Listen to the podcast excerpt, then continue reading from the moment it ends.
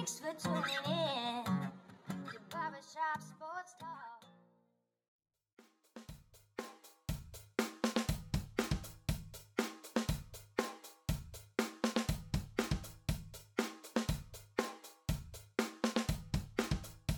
Oh, thank you all for tuning in to the 411th episode of Barbershop Sports Talk with me, your host, Daryl D. Lane, as always, wherever you are, however you may be listening, I want to thank you for making me and this show part of your day, whether it be via Spotify, iTunes, Stitcher, Apple Podcasts, Google Podcasts, iRadio, SoundCloud, Pandora, whichever podcasting or platform you may be listening to me via.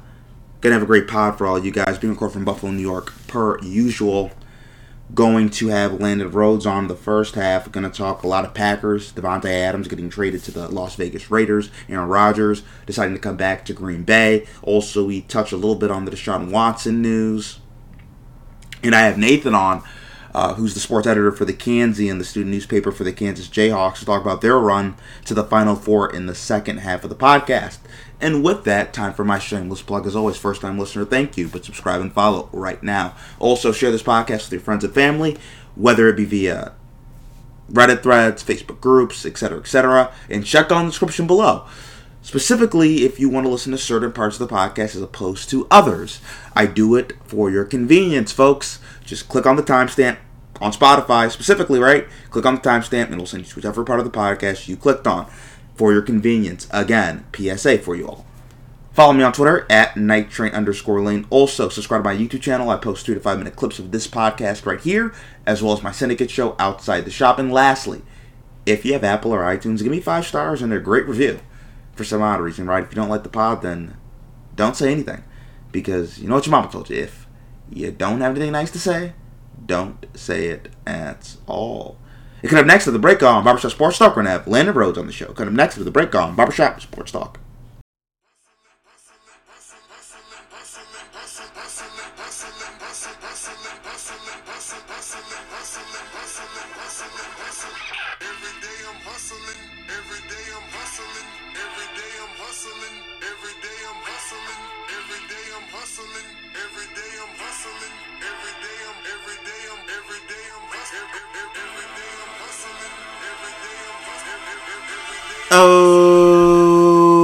Back with Barbershop Sports Talk, and we have Landon Rhodes with us, host of the On the Road Sports Show. How you doing, Landon?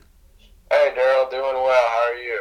I'm doing absolutely fantastic. So, Aaron Rodgers resigns with Green Bay. Big deal. What are your thoughts?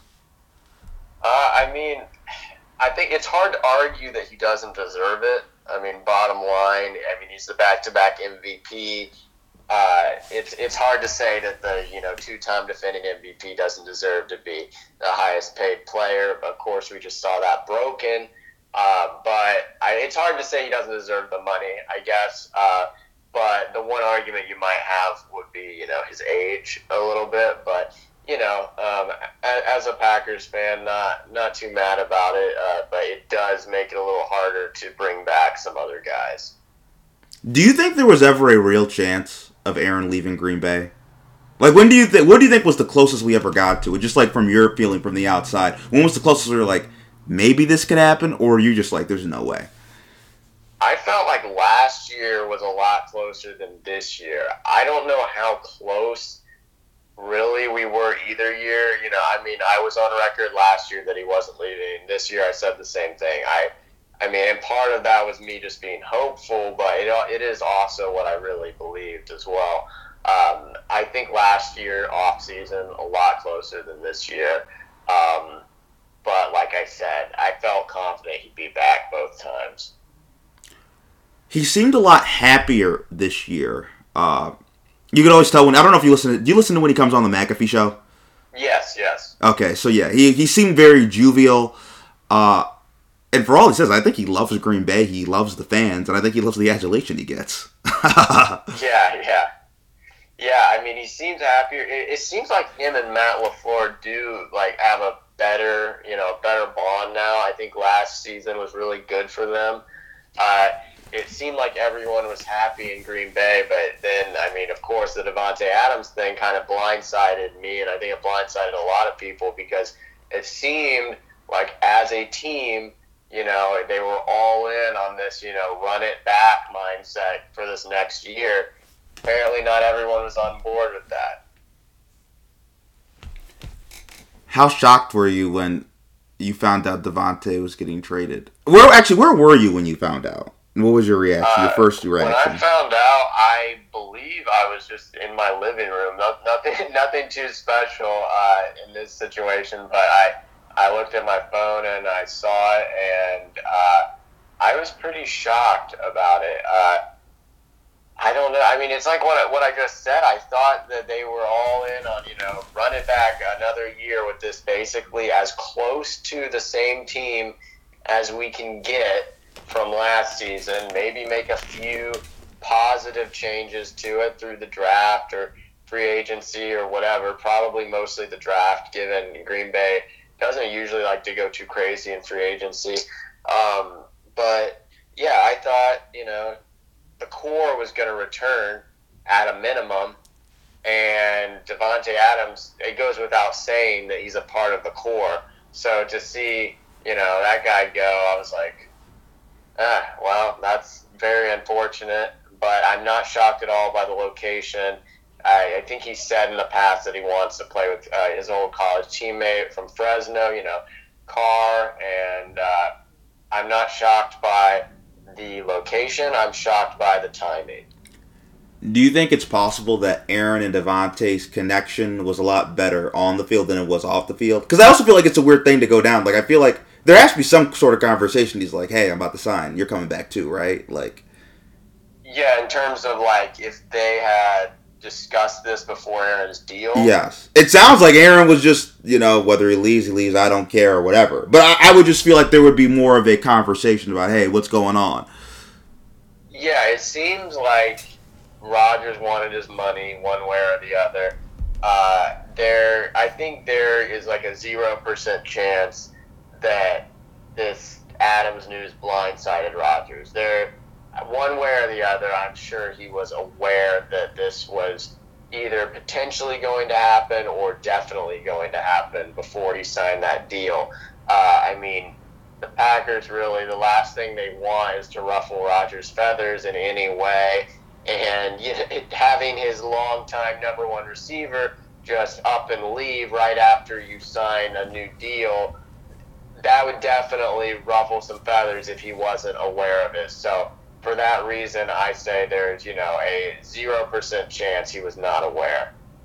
So he just didn't care. It was just like, "Sorry, Davante, but I gotta eat." like, Yeah, I think he wanted his money. Um, and I mean, on the flip side, as far as like, yes, I think he likes Green Bay and everything, but you know, it's really possible that he looked at his other options, you know, and just thought, I, I don't have a better shot in any of these places than Green Bay potentially. I mean, we know we know that Russ obviously went to Denver and everything, and the 49ers are like his childhood team, and of course, just beat the Packers. But the Packers aren't giving Aaron Rodgers to the Niners. That's not happening. yeah, I, I don't think that would happen either, you know, given the NFC and everything. But there, there's a lot of factors. Uh, I think this, this entire situation, people like to try to simplify it a little bit too much. There, there are multiple, multiple factors that go into this whole thing, and you really have to break them down individually, and then then you can start to get somewhere. But acting like this happened because of this sole reason, you know, blah blah blah blah blah. That's not. That's just not accurate. There are tons of factors that went into Adams' decision. There are tons of factors that went into Rodgers' decision, and the end result: Rodgers is in Green Bay and Adams is in Vegas. So it is what it is. So I think this situation is kind of like what it was in Kansas City when the Chiefs had to get rid of Tyreek, where it's kind of like you're right. You still have the star receiver. The Packers they have Adams, and it's like they're too far apart on the money. They don't think it's worth it. Both those guys, I believe, around similar age. Receivers they typically get worse as they get on the wrong side of thirty, not better. And it's like we can get a bunch of picks and we can rebuild and we still have really good quarterbacks and we have a good organization, a good structure, and we think we can still succeed without them instead of breaking the bank for these guys. I think it was kind of that situation where it was too far apart because obviously Davante, he wanted to be the highest paid non quarterback in the NFL. And I personally don't think he's worth that. And I don't think Green Bay obviously didn't think he was worth that. Yeah, I mean, in terms of like over thirty thing, I do think that the type of receiver that Davante Adams is lends himself a little better to longevity than uh, Tyreek Hill. Correct. Because Tyreek Hill rely, you know, relies on the athleticism. And not to say Davante Adams isn't athletic; he's insanely athletic, but he's not a speedster. His route running is probably his strength, and I think that that you know we've seen throughout NFL history uh, frequently, you know, the route running type guys can keep it going longer. I tend to agree with you that I don't know if he's really worth the highest paid non quarterback. That's that's yeah, it's testing the limit for me, I would say. But then, then it raises the question: Who is like who does deserve to be the highest paid non quarterback? Well, I per well, I know we're going to disagree on this. I, I personally don't even think Davante is the best wide receiver in the NFL. But I, I don't think I would pay any wide receiver uh, that type of money. I think I would. running back. I would only do edge and tackle, offensive tackle and edge. Okay, okay, Like- fair. Really good, elite left tackle, like Aaron Donald on the defensive line, Khalil Mack in his prime. Those are the type of guys that I would say top non QB money. Maybe, maybe a super, super elite shutdown corner, maybe, and I'd have to think about that. But linebacker, no. Safety, no. Running back, hell to the no. Uh, no. Like, I, I just wouldn't do that. I think that's bad business. I, I don't think any receiver is really worth that. And I don't think he's even the best wide receiver in the NFL. So I, I think Green Bay was right.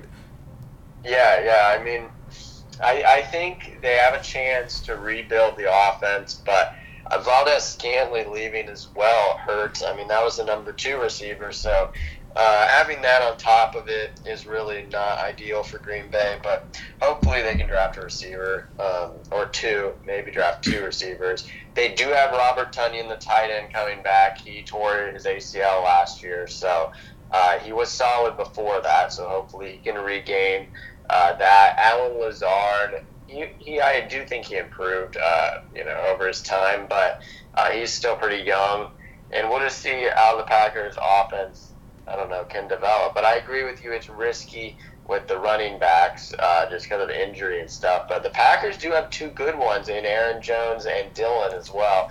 So the offense is not, you know, it's not without its weapons, but it undoubtedly needs to reload after losing one like Adams. And I'd be curious to see your opinion on this. I also think it's because, right, Davante was there for two distinct eras the Matt LaFleur era and the McCarthy era. I think you can see notice, noticeably, and I think you can see this in the statistics, he took a very sharp incline when Matt LaFleur got there and they trying to change the system a little bit.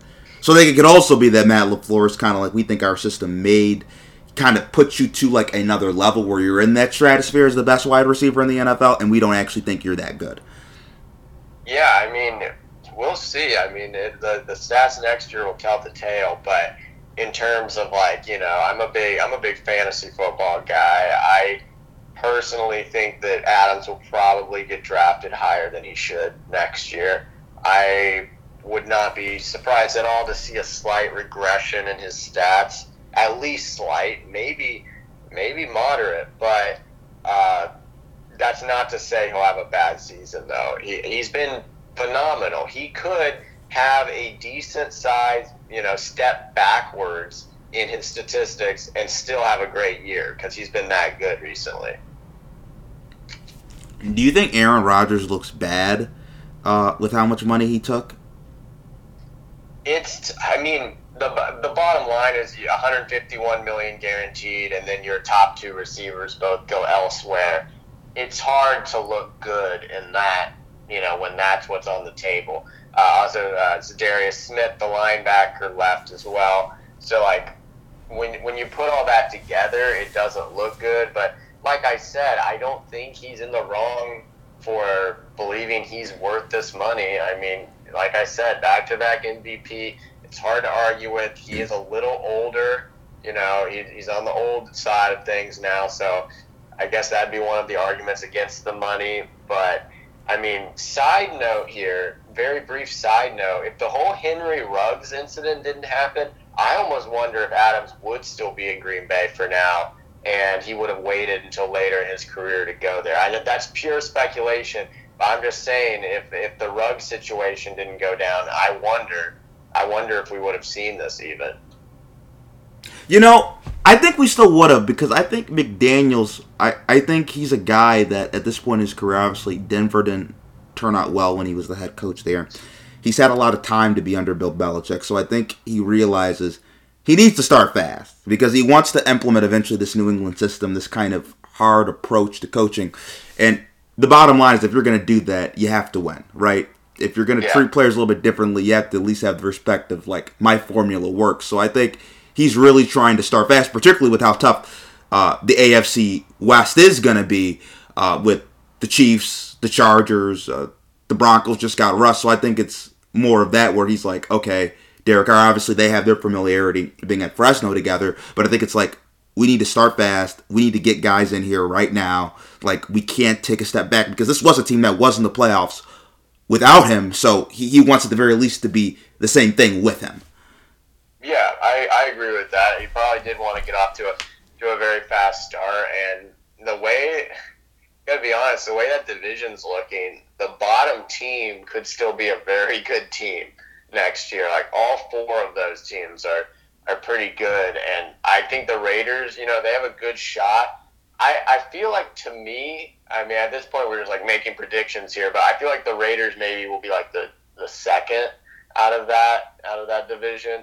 Um, but I, I don't know about if they'll be the first. But getting Adams, yes, that does jumpstart them right out of the gate. And yeah, yeah, it's really there's no saying what the Ruggs situation, what that impacted. But it was just something I thought about that I was wondering if this might have not happened.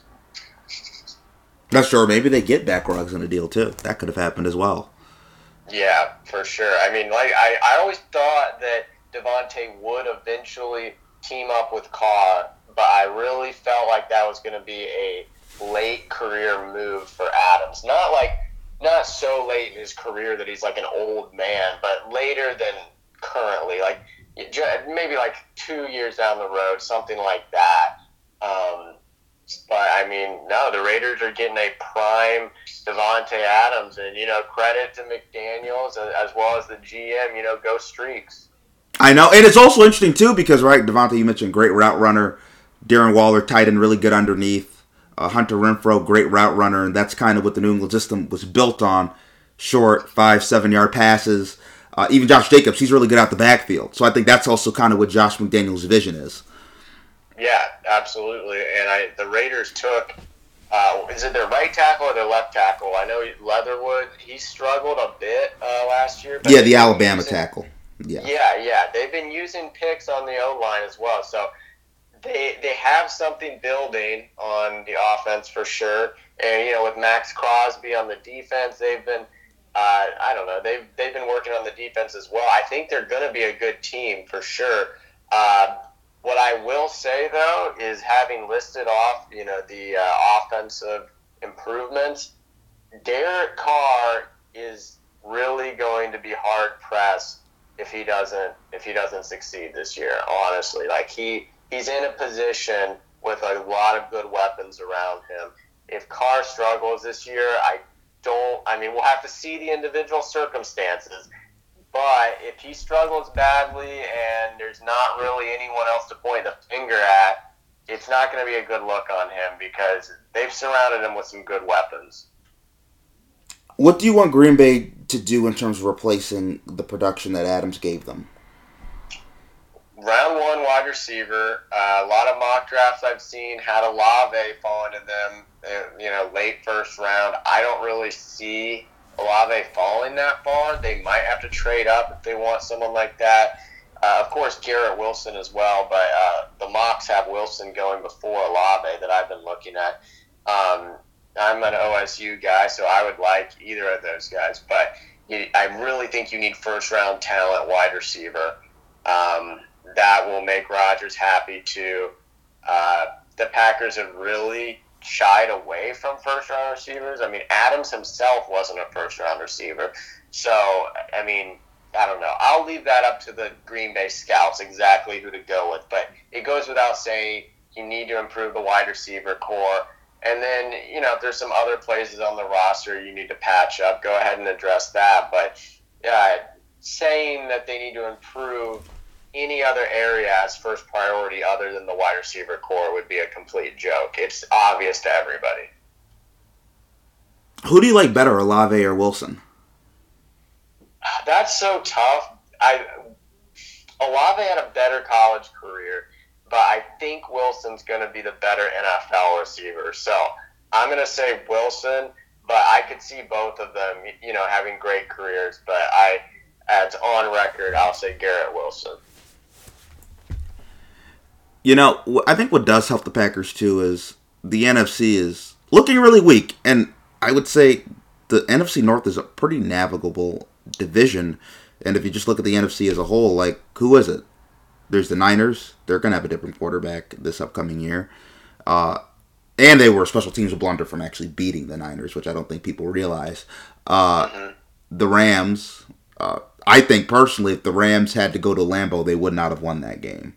If you, sw- Yeah. I, I actually believe if you switched, if the 49ers went to Tampa and the Rams went to Lambeau, I think both the Packers and the Bucs would have met again. Actually, Yeah, I could see that. I I- think the Packers would have ran the Rams out of there, uh, just like they did in the playoffs two years ago, and they did in the regular season. I, I don't think the Rams would have gone to Lambeau and that would have ended well. Uh, but even though still, right, the Rams they're Super Bowl champions, still have them. Uh, so there's only a few teams really that they have to worry about. The NFC East, the Cowboys, right? I mean, in the South, they're obviously still uh, Brady's coming back in Tampa, but they're still like a top three, top four team in the NFC. Yeah, yeah, absolutely. I mean, that helps things a lot. And the division is weak as well. And I mean, yeah, I think Rodgers, as long as he's in Green Bay, will be in a position to contend the rest of his career. Uh, the Adams move didn't help anything, but that is not to say that you know they're not going to contend this year. They absolutely could come out of the NFC. It's just he he's got to throw to somebody. His whole career, Rodgers has made the most out of you know sometimes not the best receivers, honestly, but he has some guys still. I didn't even min- I mean I mentioned him, but not as uh, like in terms of next year. But Randall Cobb, he's old, but he's someone Rodgers is familiar with. So he he's had some late stage wide receivers that he still had good success with during his career, just because you know they know each other pretty well. So it's a good thing as a Packers fan. I feel good about having Randall Cobb still on the roster because you know if playoffs come around. That veteran receiver, it can really make the difference sometimes. So I'm glad that we're not like an entirely, you know, young wide receiver core. We still have that veteran in there for a playoff run potentially. Which team in the NFC North are you most concerned about?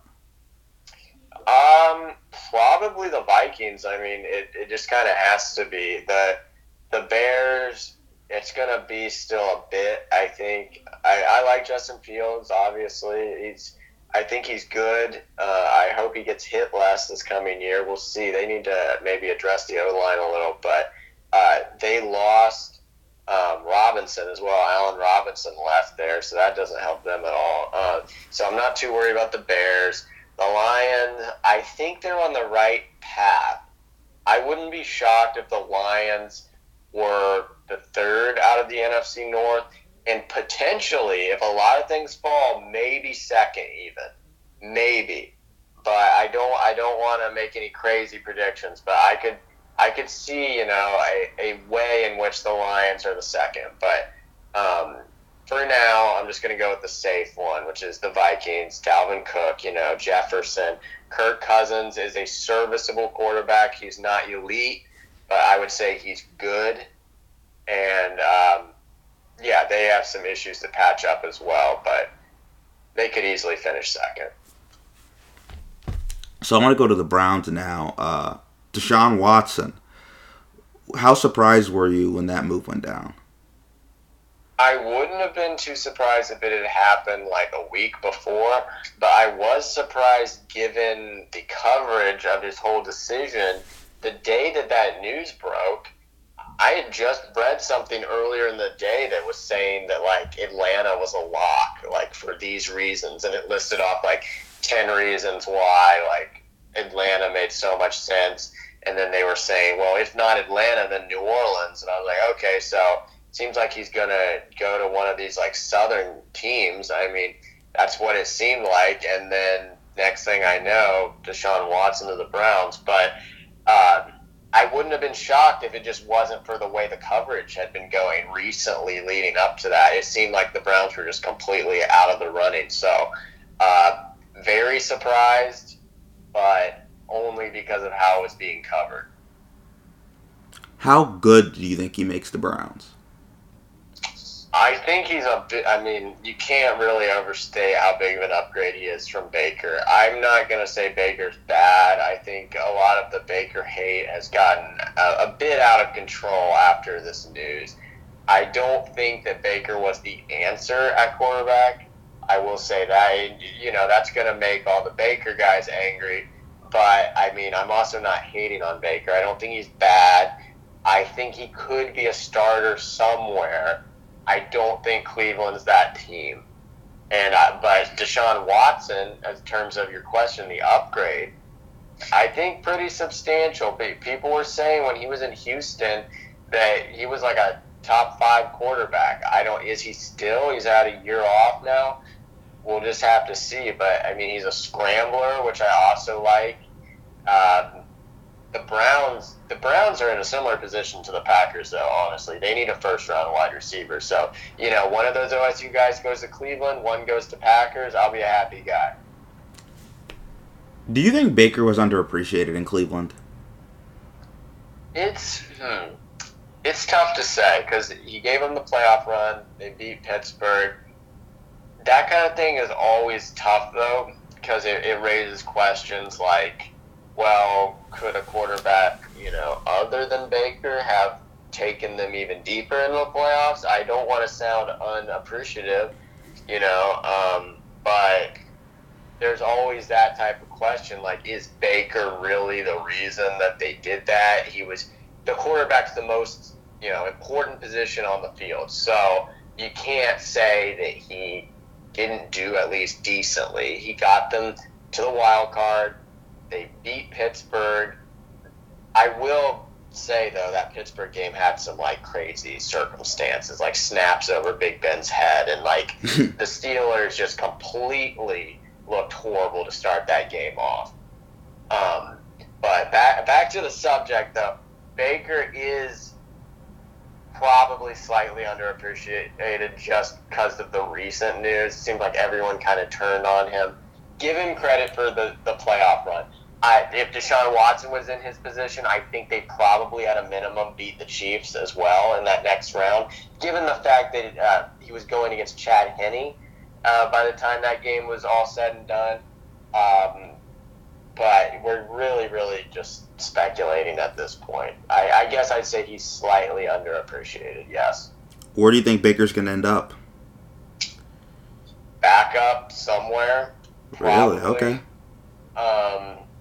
I know Seattle's been thrown out there. It, I, I don't know. I don't know. It's just tough because people don't usually NFL teams don't usually like to have a polarizing figure as your backup quarterback. Honestly, like if the starter is you know a polarizing type guy like a Cam Newton, a Baker Mayfield, a, a very outspoken, fiery guy, that's one thing. But it just it seems like in general they don't really they like the backup to be kind of a quiet, come in if they need to. You know, like a Case Keenum a Jacoby Brissett. Uh, those are two guys that Cleveland's had the last two years. Well, they just signed Brian Hoyer. now, but yeah, Brian Hoyer, exactly. Just come in if you need them to come in. Nick Foles, Nick Foles is an example. Uh, New York Jets, Joe Flacco. There you go, Super Bowl winner, but he's still a quiet guy, and I just don't know what team would want to take the chance on the potential you know, reopening of the Baker circus as their backup quarterback. Is that really something you need? He'd be a quality backup if you can just get him to just kind of. I'm not going to pretend like he's the most dramatic guy in the world, but you know, he's had his moments where he's really stirred the pot here in Cleveland. He's been pretty outspoken against the media. Uh, and I think he's been in the wrong for a lot of things he said about the Cleveland media, uh, quite honestly. He's been kind of aggressive about that throughout his career here.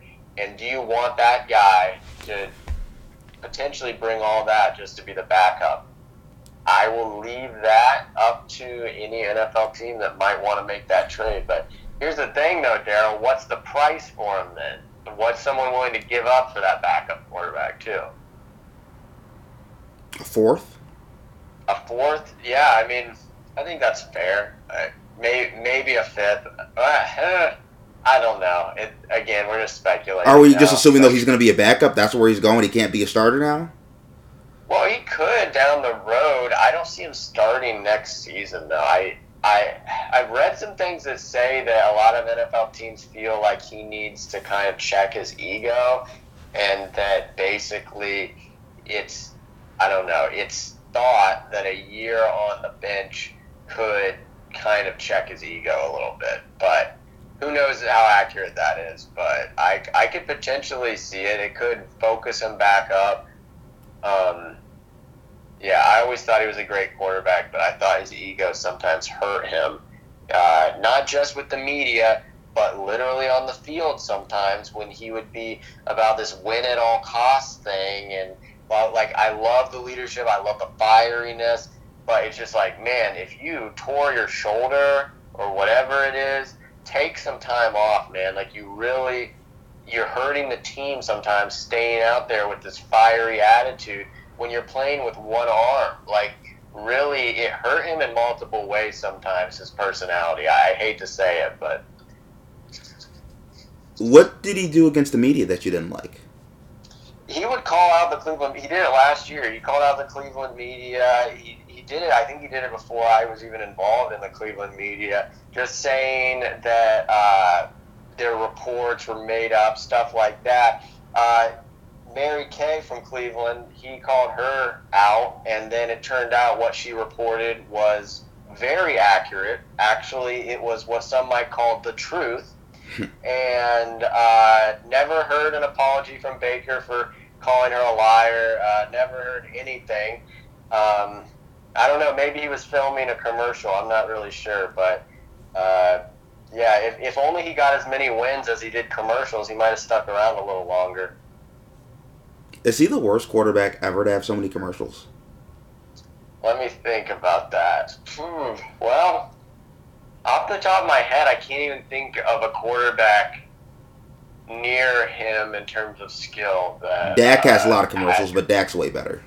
Dak's yeah, Dak's a lot better. Um, I don't know, and I don't mean this in a pointed way, but I seriously think Baker's height hurts him as a quarterback, and I'm not as tall as Baker, so I'm not trying to like call him short or like try to be mean about this. But I'm being 100% serious. It seemed like sometimes the only way he could see over the O line was to like bootleg out away from the O line, and I don't know if that's what it was, but I don't know. Landon, thank you for coming on the pod, man. I appreciate it. Yeah, thanks. They're always great. Get up next out of the break on Barbershop Sports Talk. We're gonna have Nathan on, sports editor for the Kansan. Get up next at the break on Barbershop Sports Talk.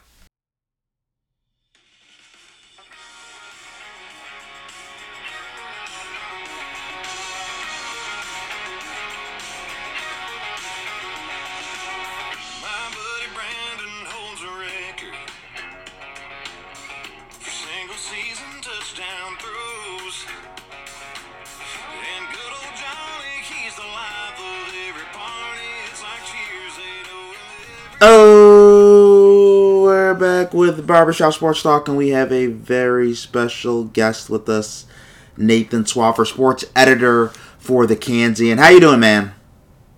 I'm doing great. How about yourself? I'm doing absolutely fantastic. So the first question I have to ask you is just just give give an overview for all of us. How did Kansas get here? Well, this has been a really interesting season for Kansas. They came in ranked number three in the country in the AP poll. They had these incredibly high expectations. They got a great recruiting class. They had a great transfer class led by Arizona State guard Remy Martin, who lead scorer in the Pac-12 last year. And you know they came into this season with such high expectations, and part of the reason they never were able to really get rolling like people expected them to be is because Martin kind of dealt with injuries and lingering injuries kind of throughout the year um, that really limited what he could do, kept him out for quite a few games. And even though they were able to win consistently without Martin, you could tell they didn't have that swagger and you know really fast edge that they expected them to have coming into the year. And so a lot of people didn't expect much of them, you know, going especially into the Big 12 tournament. And then, you know, Remy Martin especially started to heat up. He started to bring a whole new element to this team. You know, really complimented Ochai Agbaji, consensus All American, has had one of the best seasons we've seen from a KU player in a few years. He's the first consensus All American at KU since Devonte Graham in 2018. And so when that entire team kind of got rolling in the Big 12 tournament, people started, you know, say this is this is somewhat what we expected at the beginning of the year and how they should have looked all year. And they've really put it all together through the first four rounds of the NCAA tournament. Um, especially Remy Martin, he has had a fantastic tournament so far. Um, he was named the Midwest Region Most Outstanding Player. Um, had three double digit, performances, including I think a 23 point game against. Um, I think it was against Providence. I'd have to double check that. It was either against Creighton or Providence, but you know he was great, and he made up for a lot of offensive production, especially for Ochai Agbaji, who kind of struggled the first three games of Kansas's tournament run, but really woke up against Miami in the Elite Eight, eight for twelve shooting, had 18 points. And you know this this entire team really complements each other, not just Martin and Agbaji, but then you add in Christian Braun, who's emerged as a very physical player, and he's been great. David McCormack, even though he's been a bit inconsistent throughout the year, has really shown up when Kansas has needed him. And you've got a great complimentary cast as well. I wouldn't even consider Jalen Wilson a complimentary um, cast because he's he's had a great season as well. Even though he got off to a slow start, he's really turned it on over the last month or two. Um, and then they've got great depth pieces. You know, even though Dajuan Harris actually starts over Remy Martin, you know he's he still gets a lot of minutes. He's great defensively. He's not a dynamic scorer, but you know he does all the dirty work. And then they've got a great bench presence. Mitch Lightfoot, you know, sixth year senior, seems like he's been here forever. He's played a very big role on this team. You know, people like Jalen Coleman Lands, KJ Adams, Zach Clemence, Joe Yesufu. They've, they've really started to finally put it together and they started to look like the team a lot of people expected them to be at the beginning of the season, and they're doing it at the right time. At what point in the tournament, or maybe this was a moment for you in the regular season where you like when you were like, this can be a Final Four team? So that probably came in their semifinal matchup in the Big 12 tournament. A lot of people, you know, at the beginning season said, yeah, this this can be a Final Four team. They definitely can. But it really came in their semifinal Big 12 championship matchup against TCU. That's really when you saw how good if if you got Remy Martin going, if you got Ochai Agbaji going, if you got everybody going, that's kind of where we saw, okay, this team can be really great. Is you know in that TCU matchup, Ochai just went off 22 points on I think nine for 17 shooting. Remy Martin had 10 points. Um, Mitch Lightfoot, even off the bench, had an impressive 15 points. You know, Wilson and Braun both had nine. Even though McCormack didn't have a great game, he still had five. And that's kind of when we really first saw that okay, maybe maybe this team is starting to look right. And then they really proved it in the championship game against Texas Tech, where even though nobody really stood out point wise, that's because you know the five um, they had five guys in double figures. David McCormack had 18. Um, I think Agbaji had 16. Martin had 12.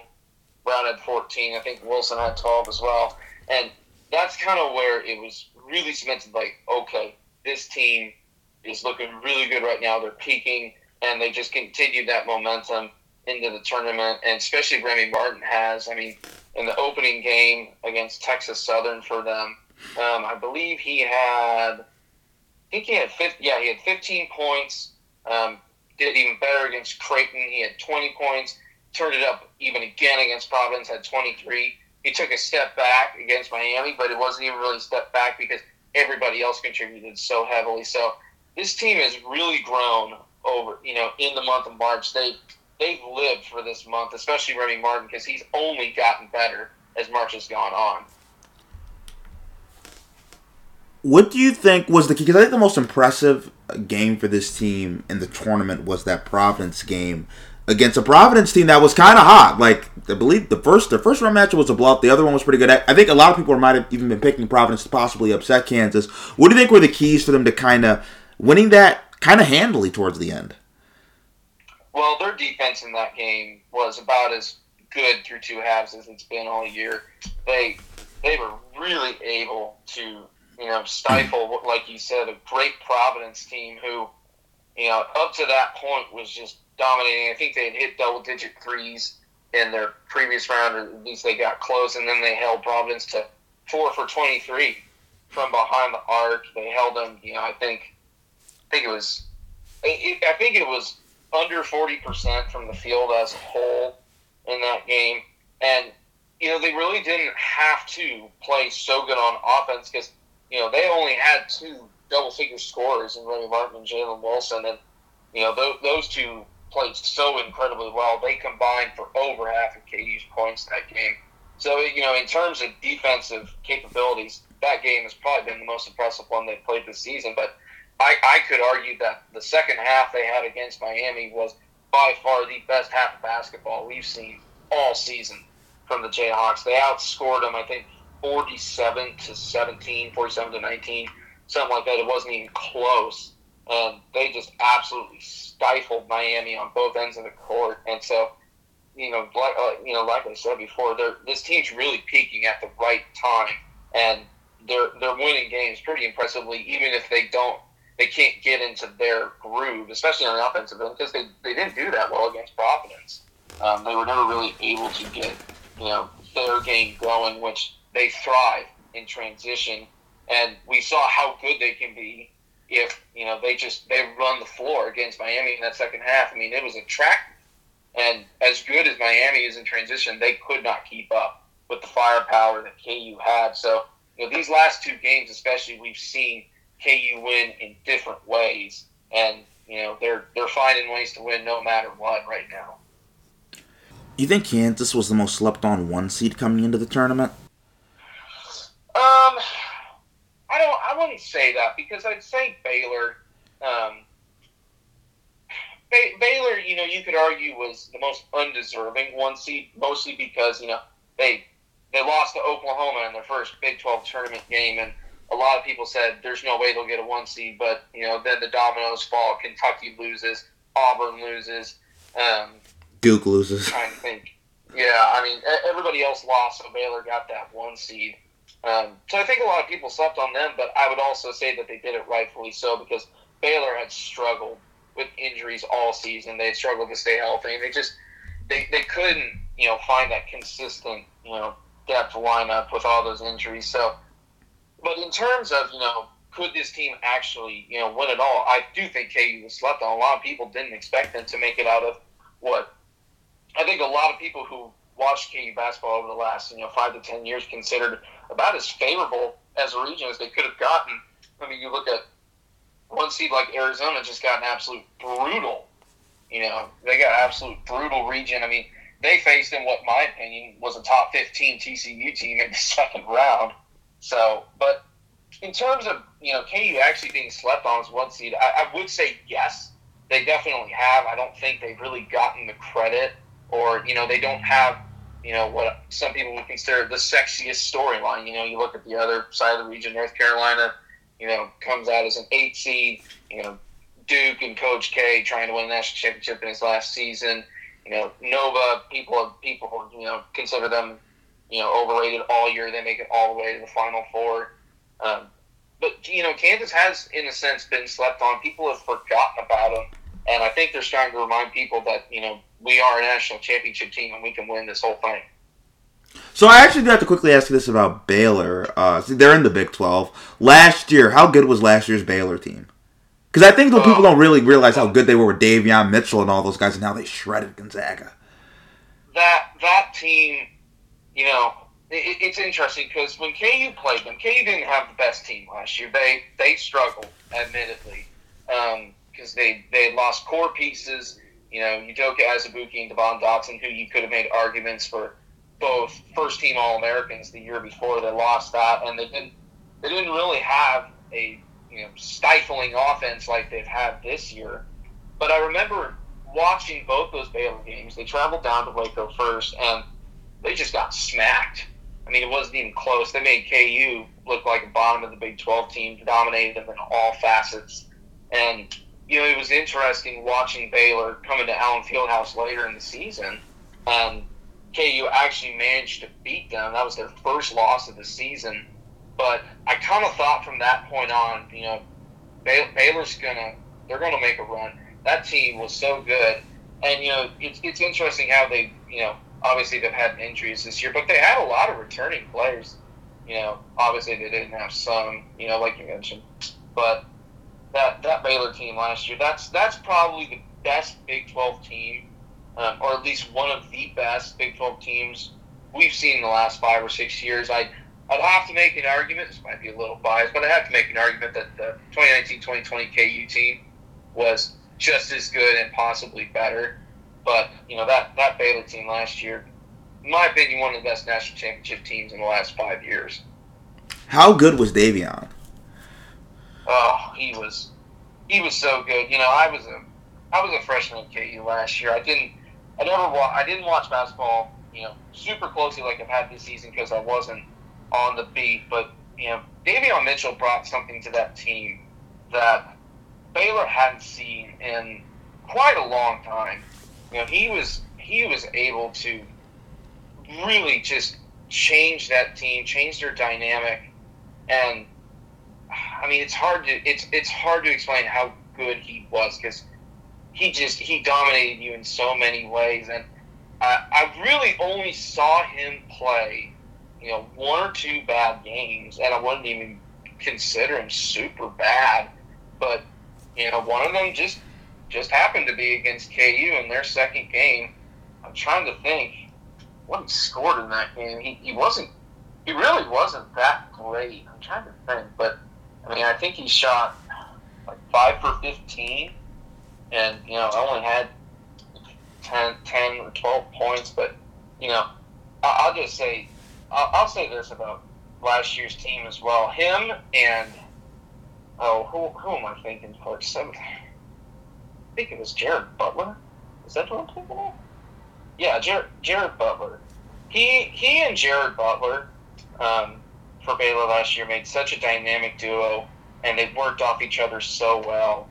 And man, I mean, Davion Mitchell, he he, he, truly was a generational Big Twelve talent that you know deservedly so went top ten in this year's draft. And even this year, you can see how good he is. He's an amazing defender. That that, that guy is he, he is something. He is something. I was like, yeah, I mean, he truly is a great talent. So who would be some of your best Big Twelve players the last four or five years? Hmm, that's a that's a good question. Um, in terms of you know what I look at at KU, which is what I know best, the players that I tend to look at this year, you know, obviously you have Ochai Agbaji, who consensus All American, National Player of the Year candidate. He has had just an incredible season, averaged just a hair under 20 points. Would, I think he would have only been the third player under Bill Self to do that, behind Frank Mason and Wayne Simien. But he's been great this year. Obviously, Davion Mitchell last year, Jared Butler. Um, 2020, you had Udoka Azubuike, who was has been one of the most dominant centers, in my opinion, that the Big 12 has seen in a long time. I mean, he he just was so good down low. He was a defensive menace, and if he got the ball, he, he, he was most likely either dunking over you or passing out to an open three because he was getting double or triple team. Devon Dotson was on that same squad with Doke, and he was one of the fastest point guards that I think Bill Self has ever had, and I think he was second team All Big 12, but probably could have made an argument for first team and maybe even first team All American. Um, back in um, 2019 with Texas Tech, Jarrett Culver was a great talent as well. He really dominated the Big 12 and took over games by himself. 2018, you had Devonte Graham, who was a consensus All American for KU as well. He he was a National Player of the Year candidate, and he was he was just a great player too. And I I I'd even go back a little further and take a look at Buddy Hield. I've I, wa- I watched Oklahoma that season. I had never seen domination like what Buddy Hield did He- when KU and Oklahoma played in Allen Fieldhouse. They were number one and number two in the country, and I think Buddy Hield. I want to say he scored like 42 points um, against KU. He was just he was absolutely fantastic. He scored 46.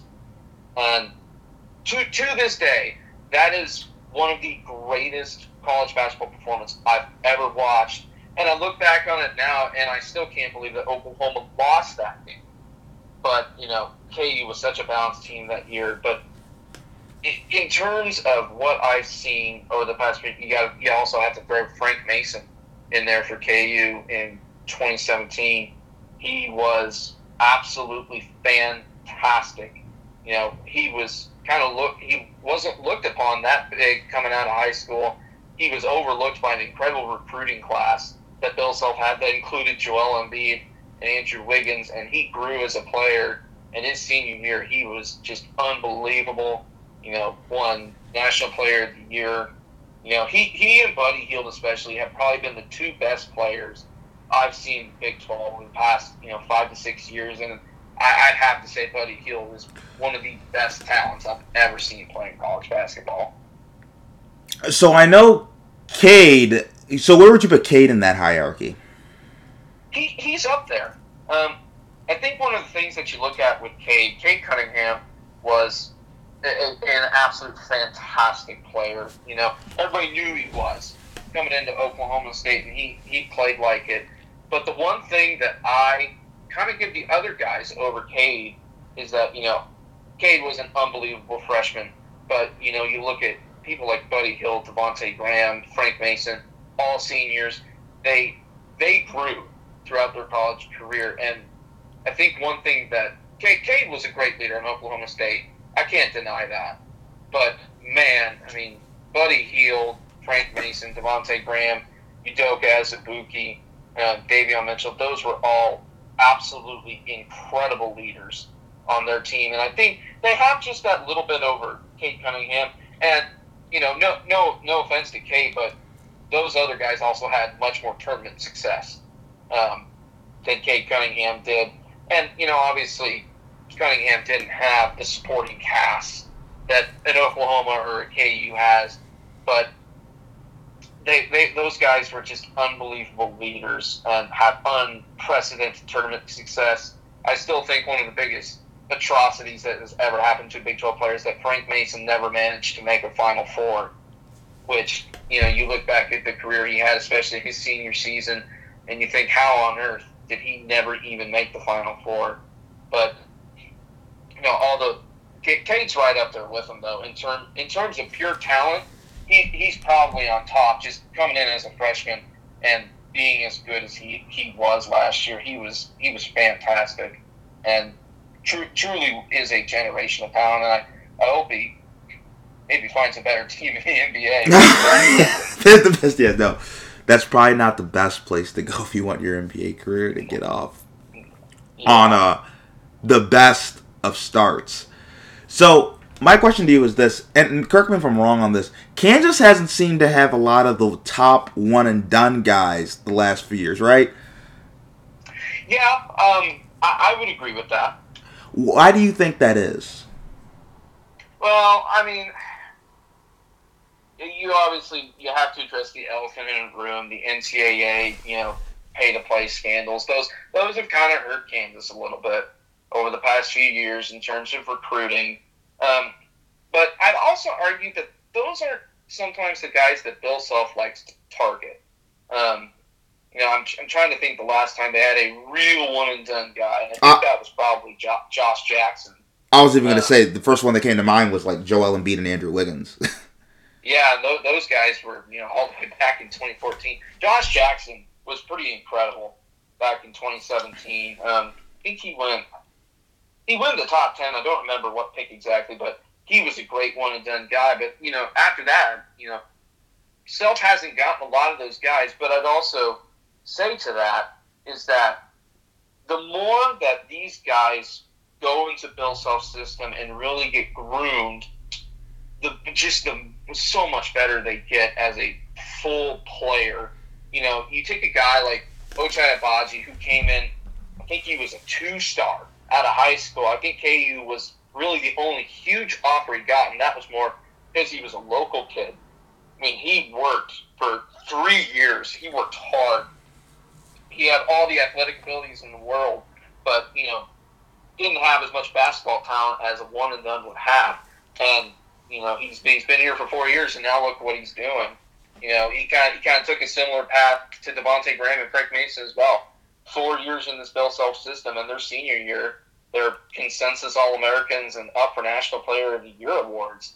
And so, as much as Self hasn't gotten those one and duns, that really hasn't hurt him a lot in terms of a team success. Obviously, you know, 2019 was kind of a bad year for them. They had some injury issues. Udoka Azubuike, you know, got injured, never really worked out. Same with Quentin Grimes on that team, just never really adjusted to that system because I think he could have been one and done guy for sure, but he just never really fit into Bill Self's system.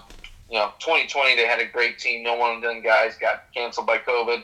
Last year was tough for them too because of COVID, and they didn't have the talent level that they usually have. But on that same note, I would look towards next year's recruiting class. Bill Self has five one stars, including the National Gatorade Player of the Year in Grady Dick, who, my goodness, has just absolutely lit up high school this year at Sunrise Christian Academy. You know, and then you've got guys like MJ Rice and Ernest Udeh, who you know can easily come in and be impact players in the freshman year. And I, I think you're going to start seeing that change again. I think Self is going to go out and get some of those more top tier recruits that can easily be one and duns. Why do you think he's going to change it a little bit and start going for the one and duns again? I think part of the reason is that you're not going to have this NCAA scandal hanging over your head because I do think that affected them a little bit. You know, recruits kind of looked at Kansas and said, uh, you know, is there something there that could affect, you know, whether I get to play in the tournament or something like that? And that I think that's getting wrapped up as we speak. We still don't know what the repercussions will be, but I think players have kind of started to look the other way to that. And I think they're seeing, you know, a lot, a lot. Some of the guys that Bill has gotten over the past few years, like Grady Dick, is a Wichita, Kansas native. He's worked, you know, with guys very close to KU. His trainer is actually here in Lawrence. You know, he he knows the system well, and I think I think people have started to really see how great of a coach Bill Self really is. And everybody's known he's a great coach, but he's not been the best recruiter of getting you know the top tier talent. But I would argue that he's been one of the best recruiters of finding a diamond in the rough, like Frank Mason or Devonte Graham or Ochai Agbaji. He just hasn't gotten you know those those big you know sexy five stars like Duke or Kentucky or North Carolina or UCLA or you know any of the blue bloods. But I, I think that will start to change at least a little bit. It's not going to be permanent to where you know Bill's going to be getting three or four of the top ten players in the country because that's just not his style. And you know, you still look at Duke and Kentucky; they're unbelievable recruiters. You know, John Calipari is possibly the best developmental coach when it comes to getting talent ready for the NBA. But you know, I, I'd still argue that those one and done guys sometimes don't conform too well to the Bill Self system because you know sometimes it takes a few years to get used to that, and maybe they don't fit in as well. But I, I think Bill will start to get you know at least one or two five stars a year, um, kind of going into the future a little bit. Where do you think Kansas ranks in terms of blue bloods in college basketball? Well, I'll say this: they have the most all-time wins now. They just, they just set that record a few games ago. They finally passed Kentucky. You know, they've been trying to get there the last few years. Um, being able to finally pass that. You know, when, when, when you look at Blue Bloods, I kind of put it on a few. I, I kind of have my own. Um, I've lost the word. I guess you know pillars that you got to have. You you have to have long term success at least over the last thirty years. Um, you probably should have multiple championships in that span. You know, you got to have consistent wins, consistent guys who have just lit up. So, it, you know, in terms of ranking them in the blue bloods, I kind of I wouldn't say that there is one above the other because I kind of think they put themselves into tiers. I kind of look at tier one as you know North Carolina, Kentucky, Duke, Kansas, UCLA. Um, you could probably make a few arguments for others. You know, then you got you know your second tier, which you might have some of the new bloods. You know, Villanova, who's had unbelievable success under Jay Wright. Um, Indiana, maybe. I just think that they haven't had that much success over the last decade, or at least what you would expect out of consistent blue blood. But you know, you've got all those teams, maybe even Gonzaga. I still think they need a national championship to really get into that blue blood category. But KU's up there with them all. Um, I, I really think they're right up there. They may not have what you know. They may not have the national championships to show for it because you know, in terms of NCAA championships, they've only got three. You know, compared to like Kentucky and UCLA, who have unprecedented success winning championships. But in terms of consistent success, they're just as good as anybody else. Do you, as somebody obviously you go to school at a, a blue blood, you cover a blue blood. Do you enjoy the Cinderella runs?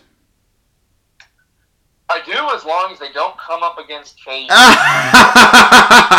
so you were cool with St. Peter's. You were cool with St. Oh, Peter's. I, I, I love the St. Peter's. I, I can't lie. That's that's one of the best Cinderella runs we've seen in recent history. You know, uh, you know, I, I won't lie. I like seeing Kentucky get beat a few times, but you know, that that run that St. Peter's had was as good as any Cinderella run as I've ever seen. Just because you've never seen you've never seen a 15 seed get all the way to the Elite Eight, and so that that was an incredible Cinderella run. Same with Oral Roberts last year, UCLA. You know, you, could even say North Carolina this year. You know, coming in as an eight seed, barely barely made it into the tournament, and is now all the way in the Final Four. I mean, Cinderella runs are some of the best things to watch. I'll be honest, the the biggest scare that I've ever had, and I, you know, I was I was kind of a young guy. I think I was only eight or nine when this happened. Actually, I think I was six in 2008 when KU went up against Davidson and Steph Curry in the Elite Eight. That that that that was a little heart attack because that that Davidson team with Steph Curry was absolutely unreal, and that, in my opinion, that's one of the best Cinderella teams we've ever seen. So uh, I, I do love me a, a good Cinderella story, and St. Peter's this year is about as about as good as I've seen. What about those Butler teams with Brad Stevens? Oh man, those Butler teams. I, I I still see Gordon Hayward's half court shot against Duke. If only it went in, that would have been great. But yeah, I mean those those Butler teams were absolutely fantastic as well, and you know, in large part thanks to Brad Stevenson, who is just an un, unbelievable coach. Obviously, went on to have some great success in the NBA with the Celtics. You know, those those Butler teams are really good, and I, I put them up there in that top tier. I just, if only they could have managed to win it all, that that kind of would have been the top. But I put UConn in that same category with some of their Cinderella runs. Yeah, they had that one run with Kemba, that one year, and the other Yeah. one with um, Shabazz. Yeah, no, UConn's been. Yeah, they they had some great runs, kind of in the early 2010s there. What makes Bill Self a great coach? Wow, that's that's a pretty broad question. Bill Self is he's about as uh, homemade of a coach as he can. I mean, he worked he worked his way up. He had some great success at Tulsa um, and Illinois, and you know now at Kansas. I mean, he I think he's a great coach because I, I, I'll allude to this recent example. that you know Remy Martin and Ochai Agbaji in, in a recent press conference. I can't remember whether it was. I think it was after the Providence game. You know, I think it was Ochai Agbaji said I'd run through a wall for Bill Self, and Remy Martin called him you know the best coach in America, and he, I think he's a great coach because he's such a great motivator, and you know he, he he's as good of a schemer as any other coach. I mean, some some of the plays that he's he runs in games are as good as anybody else. I mean, he's kind of patented for doing the lob dunk off the baseline um, in any precedented game with you know as many great athletes as he gets. Um, but you know that, that, that's a really tough question to answer because Bill Self does so many things right. He's you know I, I I'd argue he's up there in that upper echelon of college coaches. You know, not on the Mount Rushmore quite yet, but you know, a lot of people kind of forget about Bill Self because you know he doesn't have the super sexy numbers. He, he only has four Final Fours now, including this year. He's only got one championship, but you know, in terms of just pure success, Self's had about as much as anybody. I mean, he now holds the record for the most. You know, I think it's it was 14 straight conference champion, regular season conference championships. Broke John Wooden's record um, at UCLA, and you know, overall, I just say he's a great coach because he does just about everything right, or at least as much as you can. Who's more beloved in Kansas, Roy or Bill? It's Bill. um, I'll, I'll be honest. After Roy left for North Carolina, um, I think it was 2003 or 2004, after he had gotten into the national championship, they had just lost to Syracuse. Um, there, there, there was a lot of bitterness in Lawrence for a while after that. You know, people, people weren't happy with Roy. It started to fade a little bit more as you know Bill really got those teams, you know, especially 2008, where they went on to beat Roy Williams in the Final Four.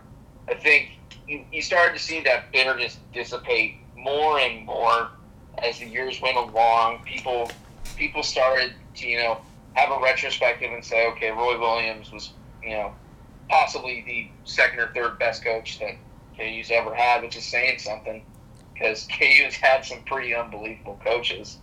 But you know, and I think this year, now that now that he's done, it kind of people really realized how great Roy Williams was at Kansas because he came back to Allen Fieldhouse and sat courtside earlier in the season. I want to say it, it, it was their sixth or seventh game, and you know he said, "Yeah, okay, I'll come back and sit courtside for a game." And man, he got a huge standing ovation, and I think think that bitterness that was once there doesn't really exist anymore. But in terms of who's more beloved, it, it's probably Bill Self, partly because he did the one thing that Roy Williams couldn't do at Kansas. He, he won a national championship, which you know you look back at some of those Roy Williams teams, and, and it's really hard to believe that he never could get the monkey off his back to get a national championship, and it's kind of a shame because man, some of those teams, you know, the last team that he had, Nick Collison, Kirk Hinrich, Jeff Graves, you know, team before that had those same guys plus Drew Gooden. He had, you know, that, you know, some unbelievable late '90s teams, you know, with Paul Pierce, Scott Pollard, Jacque Vaughn. It, it, it's pretty unbelievable that he was never able to win a championship at KU because he got so close. Nathan, I want to thank you for coming on the podcast, man. I appreciate it. Yeah, I appreciate you having me on. It's been fun talking basketball. And once again, I want to thank both Landon Rhodes and Nathan for coming on the podcast. I really appreciate it. And I want to thank all of you for tuning into this episode. The 411th episode of Barbershop Sports Talk.